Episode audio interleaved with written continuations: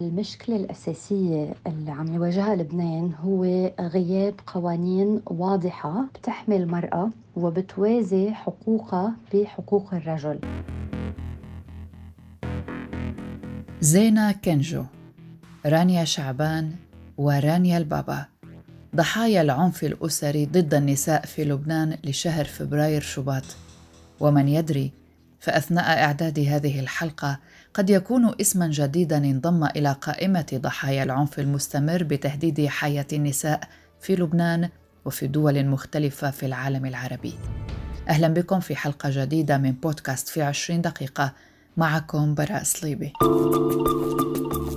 شهد عام 2020 مقتل 17 امرأة وفتاة في لبنان على يد أحد أفراد الأسرة. وتقول الأرقام والإحصاءات إن جرائم قتل النساء في لبنان في العام 2020 ارتفعت بنسبة 107% مقارنة بالعام 2019 وفي العام 2021 وفي الشهر الأول فقط قتلت أربع سيدات وفتاة نتيجة العنف الأسري. وفي شهر فبراير كما ذكرنا أحصينا ثلاث جرائم مروعة راحت زينة كنجو ولارا شعبان ورانيا البابا ضحاياها. اليوم نتحدث عن ضحية جديدة من ضحايا العنف في مدينة صيدا. نتحدث عن اللبنانية رانيا البابا التي تعرضت لاعتداء وحشي من قبل طليقها محمود ديماسي يوم السبت 20 شباط فبراير في حادثة عنف جديدة. كما سنتحدث أيضا عن الضحية لارا شعبان. سنبدأ مع رانيا.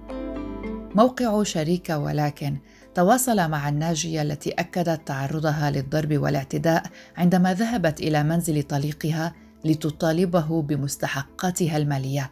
تؤكد رانيا وهي أم لشابتين وفتاة أن تعنيفها من قبل زوجها لم يكن وليد يوم المشكلة بل هو أساس المشكلة. فمنذ بداية ارتباطهما تعرضت للضرب إلا أن رفضها للعنف جعله يتوقف وقتا من الزمن ليعود مجددا إلى مضايقتها. الأمر الذي دفعها إلى طلب الخلع بعد أن تنازلت عن كافة حقوقها باستثناء مبلغ من المال تعهد الزوج بدفعه لها. في ظل الأزمة المالية ولسد احتياجات عائلتها عادت رانيا لمطالبة زوجها بمستحقاتها المالية لكنه ظل يماطل.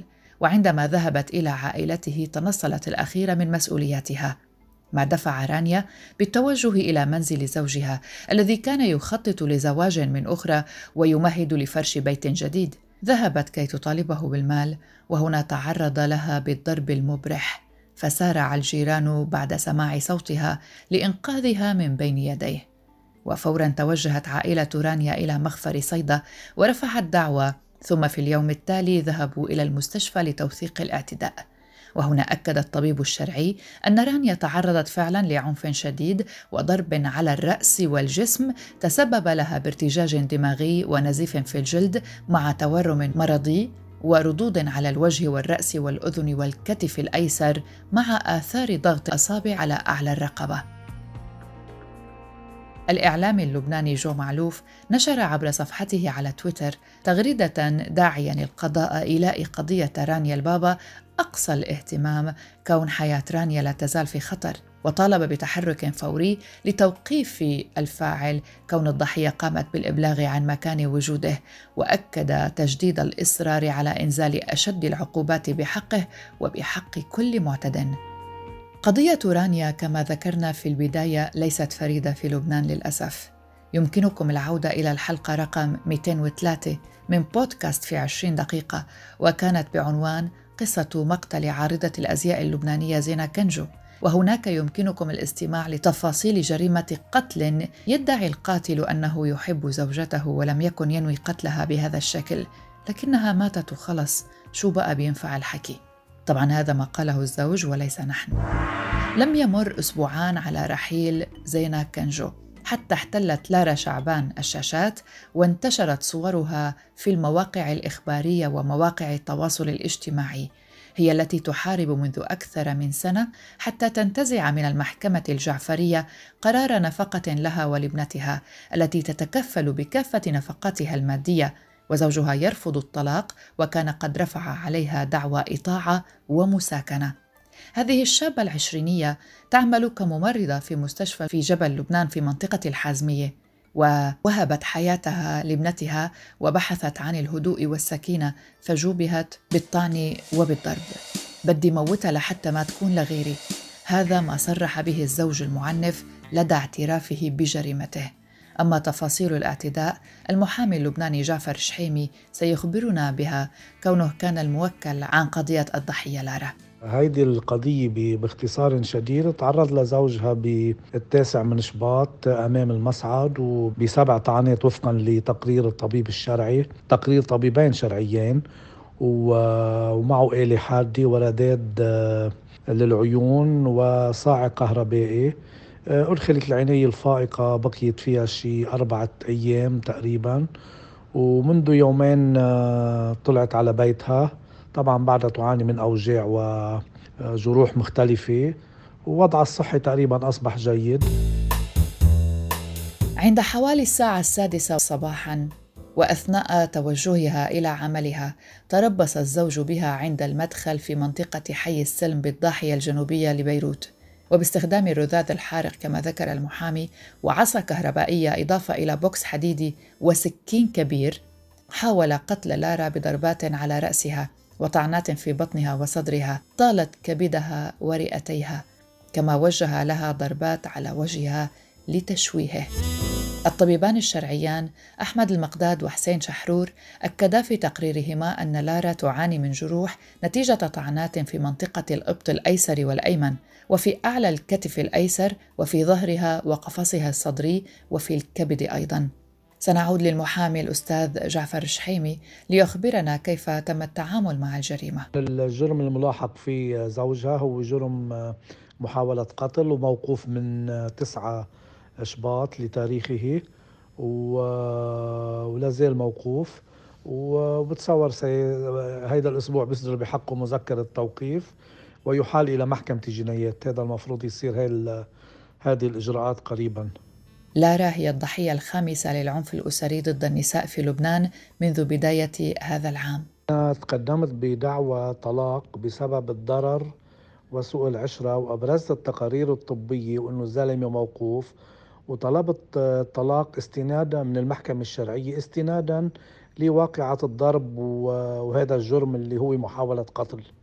السيدة زينب إبراهيم رئيسة حملة رفع سن الحضانة لدى الطائفة الشيعية في لبنان أشارت إلى أن دور المحكمة يكون بإنصاف لارا والاستجابة لدعوى طلاق الحاكم التي تقدم بها محاميها والتعجيل ببتها مشيرة إلى أن هذا النوع من القضايا يستغرق ما يصل إلى ست سنوات في المحاكم الشرعية وهذا ليس مقبولا في هذه القضية إضافة إلى ضرورة منح الأم حق الحضانة حتى بعد عمر سبع سنوات الذي يفرضه القانون الشرعي بناء على ثبوت عدم أهلية الأب بطريقة لا تقبل النقاش.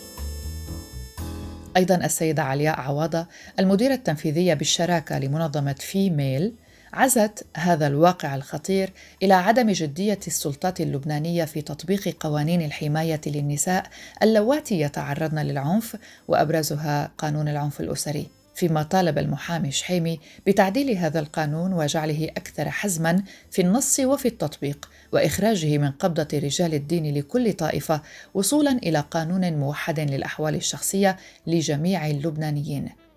أما عن أسباب تصاعد العنف المحامي الشحيمي سيخبرنا رأيه إلى جانب وجهة نظره كقانوني وكمختص. قضايا العنف الأسري بلبنان بتعرفي لها عدة أسباب منها السبب الأول سبب التواصل الاجتماعي مواقع التواصل اللي نشرت كثرة التعارف وما استتبع ذلك من من علاقات إذا بدنا نسميها خارج الأطر الزوجية. هيدا سبب أساسي بالعنف. السبب الثاني ضعف القوانين الرادعة اللي بتحمي المرأة من العنف بالرغم من أنه لبنان أصدر قانون بال 2014 يتعلق بحماية المرأة آه، من آه، وسائر أفراد الأسرة من العنف. ولكن هذا القانون بتعرف القيود الطائفية والمحسوبيات الموجودة بكل عالمنا العربي تحول دون تطبيق هذا القانون وحماية المرأة وفق وفق اللازم.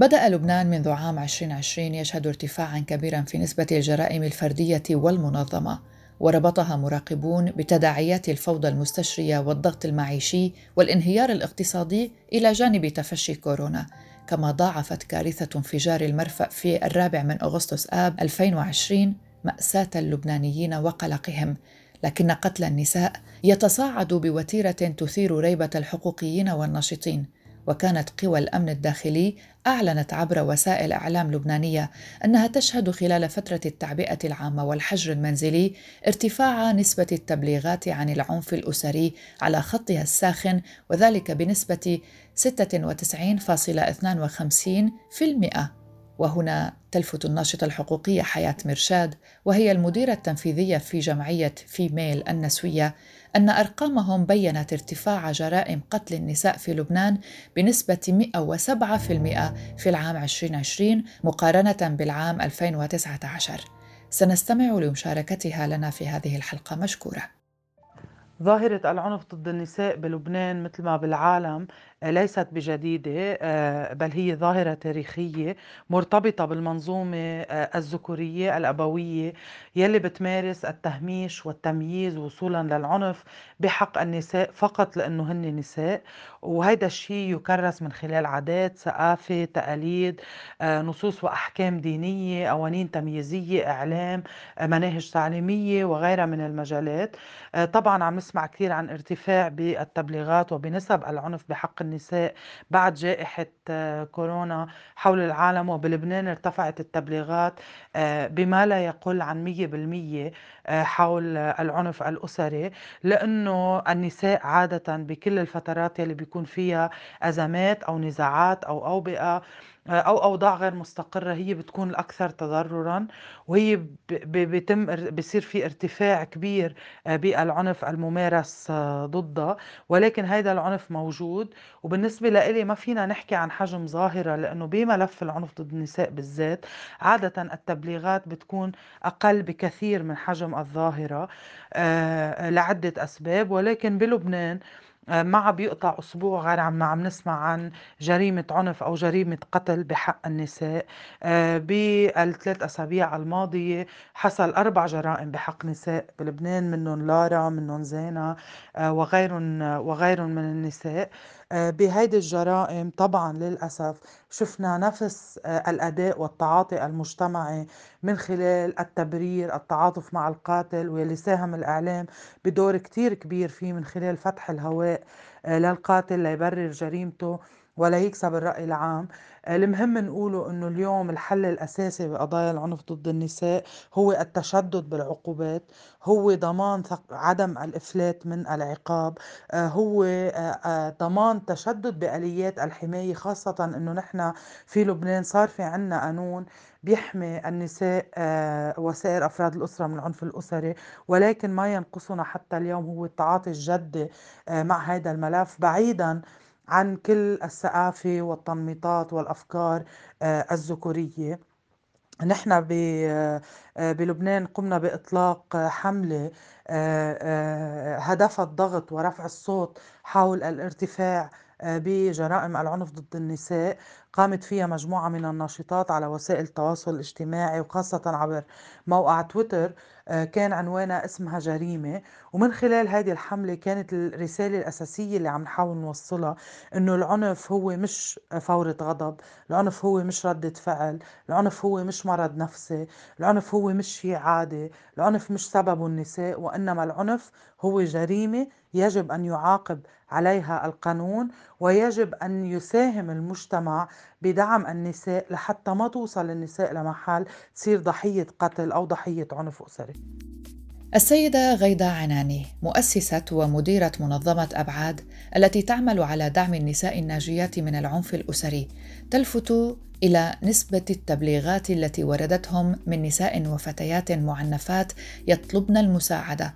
ارتفعت تراكميا 209% على امتداد أشهر 2020 مقارنة مع 2019 لكنها تجد فيها مؤشرا على ارتفاع وعي النساء أيضا حول مخاطر العنف وأحقية مطالبتهن بالحماية وتوفر خدمات متخصصة لدعمهن وترى أن أزمات لبنان فجرت السلوك العنفي لتكون النساء هي الحلقة الأضعف. البرلمان اللبناني كان قد أقر تعديلات في ديسمبر كانون الأول 2020 على قانون حماية النساء وسائر أفراد الأسرة من العنف الأسري بعد مضي ست سنوات على إقراره في العام 2014 وذلك بناء على اقتراحات قدمتها وزارة العدل ومنظمة كفة المنظمة الحقوقية والهيئة الوطنية لشؤون المرأة اللبنانية في عام 2018 بغية توفير حماية أوسع لضحايا العنف الأسري. هنا أيضا نحن استوقفنا الموضوع وأعددنا حلقة عن ذلك يمكنكم العودة لها كانت الحلقة رقم 177 وكانت بعنوان هل أنصف قانون معاقبة التحرش اللبنانيين؟ لكن بعد كل هذه التعديلات ومع كل هذه التعديلات رأى حقوقيون أن القانون ما زال عاجزا عن تأمين شبكة أمان فعالة للنساء والأطفال ومن الملاحظات مثلا التي سجلتها منظمة كفا أن تعديلاته خصصت الحماية بالنساء فقط دون سائر أفراد الأسرة.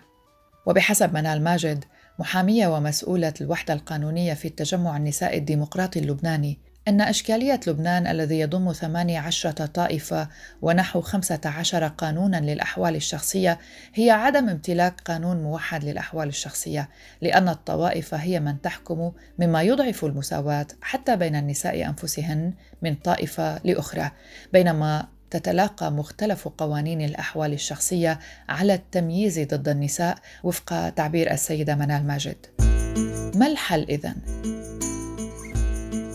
برأي المحامية منال ماجد فإن تعقيدات المحاكم الطائفية بلبنان تتشابك بتداخلات سياسية. لذا لن يكون الحل وفقها إلا بإقرار قانون مدني موحد. لا يتعارض مع الطوائف لكنه يؤمن حماية عادلة للنساء والفتيات ما دون الثامنة عشر وأيضا لسائر أفراد الأسرة. من جهتها أيضا تسر السيدة حياة مرشد على ضرورة التنسيق والتواصل بين القضاء والأجهزة الأمنية لأن بعض القضاة لا يتعاطون بمسؤولية مع قضايا النساء المعنفات. وتذكر بمقتل السيدة اللبنانية منال عاصي في عام 2014 على يد زوجها الذي برر جريمته حينها بفورة غضب ثم صدرت أحكام سجن تخفيفية بحقه. أيضا هنا لدينا رأي الصحفية اللبنانية لونا صفوان. تعالوا لنستمع لها. بعتقد المشكلة الأساسية اللي عم يواجهها لبنان هو غياب قوانين واضحة آه، بتحمي المرأة وبتوازي حقوقها بحقوق الرجل تحديدا بلبنان لناحية الزيجات الدينية.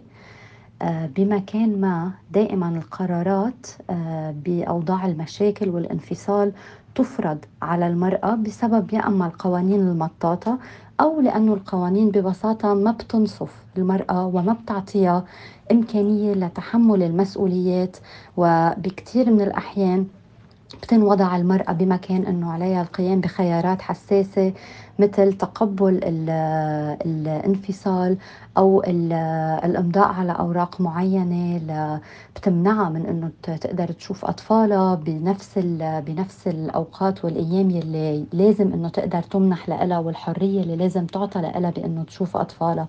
كثير من النساء بلبنان يحرموا. من أطفالهم وهذا الشيء بي ما بيشجعهم على أنه يطالبوا يمكن بالانفصال أو الطلاق في حال كان في حالات من العنف الأسري. هيدي الضبابية بالقوانين بتحط المرأة بهيدا المكان الحساس وبتجبر بعض النساء بأنه يمكن يتقبلوا العنف اللي هن بيتعرضوا له إذا كان الخيار هو حرمانهم من أطفالهم ومن حقوقهم. اسمها جريمة. واسم لحملة في لبنان أطلقها ناشطون في الثالث عشر من شباط فبراير للتنديد بجرائم قتل الزوجات والعنف الأسري وتفاعل الكثير من النشطاء والسياسيين مع هذه الحملة. وأطلقت هذه الحملة بسبب كثرة الجرائم التي شهدها لبنان مؤخرا ضد المرأة. أنتم شاركونا آراءكم. يمكنكم التعليق على هذه الحلقة عندما تصلكم عبر وسائل التواصل الاجتماعي المختلفة. شاركونا بآرائكم. كيف تقدرون ما يحدث اليوم في لبنان تحديدا وفي دول عربية مختلفة من جرائم قتل للنساء أو بحق النساء؟ شكرا لكم لحسن الاستماع. هذه كانت حلقة من بودكاست في عشرين دقيقة من تقديمي براء صليبي شاركتني الإعداد الزميلة والصحفية يالا فهد مشكورة. شكرا لكم. نلتقي في حلقات مقبلة. إلى اللقاء.